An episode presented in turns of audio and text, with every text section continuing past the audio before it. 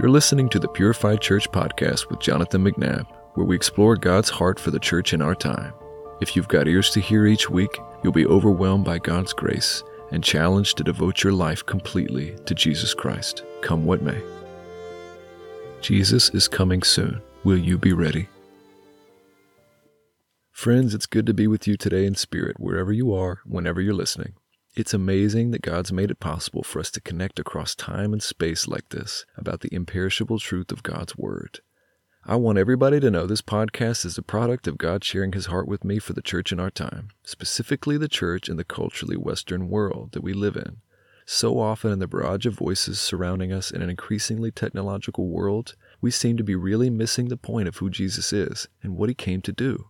And this podcast is a call to return to the basic truths of the historical Christian faith that set souls free and conquered the world with love, truth, and the reality shaping power of God through the Holy Spirit that dwells in the true church. The podcast is really for everybody because truth, God's truth, is always for everybody. But it's mainly speaking to those who call themselves Christians or think they want to be one. Though this may at some point become a more typical podcast with weekly talks on a variety of things relating to God's heart for the church, the podcast is going to start with a book because the inspiration for and the namesake of the podcast is my book, Purified Christ's Bride Made Ready. And the enduring and many faceted message of that book is what we're going to explore until we get it. Keep in mind, it doesn't help anybody to keep gaining knowledge if we don't practice. As Jesus said, to whom much is given, much is required. If we keep learning without the obedience the Bible requires in response to the word of the living God, we become like those Paul warned about in his letters, those who are always learning but never able to arrive at the knowledge of the truth. It's those people that Jesus says will see their lives fall apart when the storms come, and it's those people that he's going to stop from entering heaven with the words, Depart from me, I never knew you. So, anyway, in an effort to help folks get the main truths that God wants to share with his people through my partnership with him, I'm releasing one chapter of my audiobook for free on the podcast each week with a brief discussion about its content on the front end of the podcast.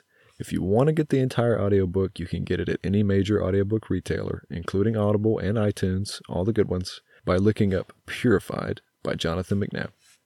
But it's going to cost you that way. If you want it for free on audio, you'll have to use a free trial of Audible or take the journey with me one week at a time here on the podcast. And keep an open Bible handy. It's going to get deep, and you may want to listen to it two or three times while talking to the Lord about different pieces of it. The first chapter is actually going to be the prologue. I'll save you guys from having to listen to the preface of the book, where I go on and on about what's going to be in the book, and we'll just jump right in. This section will be different, however, because it's not the first chapter of the book, and I took a creative writing approach to this one at God's request. Keep in mind, I was first a fiction author, and then I dove into nonfiction, so that's where I'm coming from. Like Jesus, I've shared some heavy, powerful truth through a parable. However, unlike Jesus, I'm flawed, so the parable will doubtless not be perfect in the way it relates to the larger truths that it conveys. Anyway, dive on in and enjoy. As with any story, try to see yourself in it. The rest of the book will unpack the parable in a sense, the way Jesus often did with his disciples, though there are definitely messages that go beyond the parable as well. All right, ready, set. Prologue As the blazing brightness of the afternoon sun faded into the soft glow of velvet twilight, the stillness was broken by the merry peal of wedding bells issuing from an ages old chapel nestled high in the Swiss Alps. The sound echoed out across the valley, filling the evening with a sense of joyful expectation. Inside the chapel, the final vestiges of sunlight shone through stained glass, casting multicolored hues across the congregated guests and outlining the beaming face of the groom as he waited for his bride to be. Mahogany timber walls enclosed the gathering, framing a simple yet elegant wooden altar that the groom had built himself. He was a carpenter by trade, and it had been a labor of love. In a moment, the lilting sound of violin harmony ceased, hush filled the room, and every eye turned to the back of the chapel. The time had come. Waiting with bated breath, the groom inhaled deeply, calming himself. She was here, and she would be his forever. Stringed instruments started up in earnest, singing out a joyous, majestic tune, and his heart soared with the rising volume of the music. The great sanctuary doors swung open, and a procession of lovely bridesmaids stepped out first, but he only had eyes for one, and there she was. The bride had arrived. As she slowly slipped into view, gasps of disbelief sounded throughout the chapel. One might have thought that her beauty had taken their breath away, but the astonished looks commanding nearly every face told a very different story. They were disgusted. The young lady was nearly naked, and what clothes she did have appeared worn, unwashed, and barely covered her enough to call her dressed. Yet she did not seem bothered in the least about her embarrassing state. Her cheeks were too proud to blush. Chin held high, she was strutting down the aisle as though she owned the place, glaring at other women, sneering at the decor as though it was beneath her, and casting sultry glances at every attractive man she passed, married or otherwise. The whole affair was horrific, but you wouldn't have known it by looking at the groom.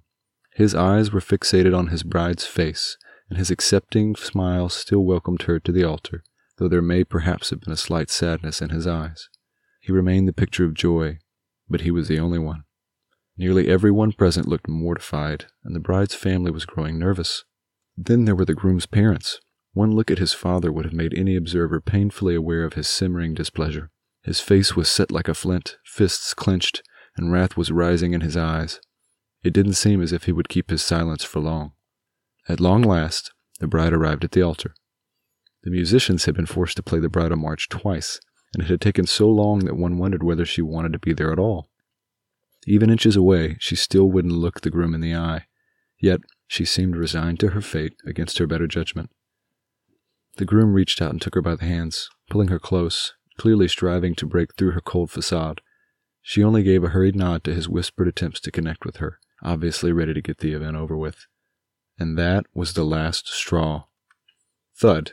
The father of the groom slammed his fist into the wooden pew and rose from his seat. His son was not going to marry this girl. Not like this. No, he shouted, baritone voice reverberating painfully through the quiet chapel. The groom's head turned, confusion and disappointment etched on his features. This was not what this day was supposed to be. The father grabbed his son by the shoulders, turning him away from his bride. Looking in the young man's eyes, he pleaded, Please, don't marry her, my son. Then his gaze turned to his would be daughter in law, eyes aflame. And you, he was visibly shaking, clearly struggling to remain composed. You should be ashamed of yourself. We have welcomed you as a member of this family, and this is how you treat my only son? He shook his head in disgust. I don't even know what to say to you. Her glazed and clearly unrepentant look did not help. He might have continued, but the feel of his son's soft touch on his shoulder interrupted his tirade. Father, she is the one. She is to be my wife. The groom spoke quietly but firmly, confident in his conviction. His father looked back at him, tears welling up in his eyes, and compassion filled his heart. How he loved her! But what could be done? The father turned slowly back to the bride before addressing her sternly but kindly for his son's sake. Still, the tone of his voice left no room for argument. My son deserves a beautiful, faithful, devoted bride. I want you to march back out of this chapel and take some time to prepare yourself for him properly. Search your heart, get yourself in order, and come back with a nice, modest dress, a changed attitude, and eyes reserved for my son. Then, maybe we can have a real wedding, and you can join this family. Then, and only then, may you have my blessing. He turned his back on her, appearing to be finished with the conversation, and possibly finished with the young lady for good, but he only beckoned one of the bridesmaids to come to him with some small object. Upon receiving it, he turned to face the bride once again, looking her squarely in the eyes in a way that stayed any attempts at evasion. He held up a small, simple wooden mirror. Take a long, hard look at yourself. See what you have become. She hesitated, uncertain whether she wanted such a gift, but his stern visage warranted only one response, so she took it begrudgingly. He held up a finger. If you are willing to see it, this mirror will show you the truth about yourself. It will reveal to you what needs to be changed See, truly see, and take note. His eyes softened as he spoke once again. But after that, I want you to look at my son. Really look at him. Look into his eyes and see what he sees. See the person he intends to marry, the person you are meant to be. See the kindness in his eyes. See the depths of his love for you. He then went to stand closer to his son, grasping him by the arm. If, after that, you are able to enter this place with a heart full of love for him and an appearance reflecting that heart, then we will have a wedding. He then frowned decisively, finishing, And if not, then you have no place in this family. See to it that you make the right choice.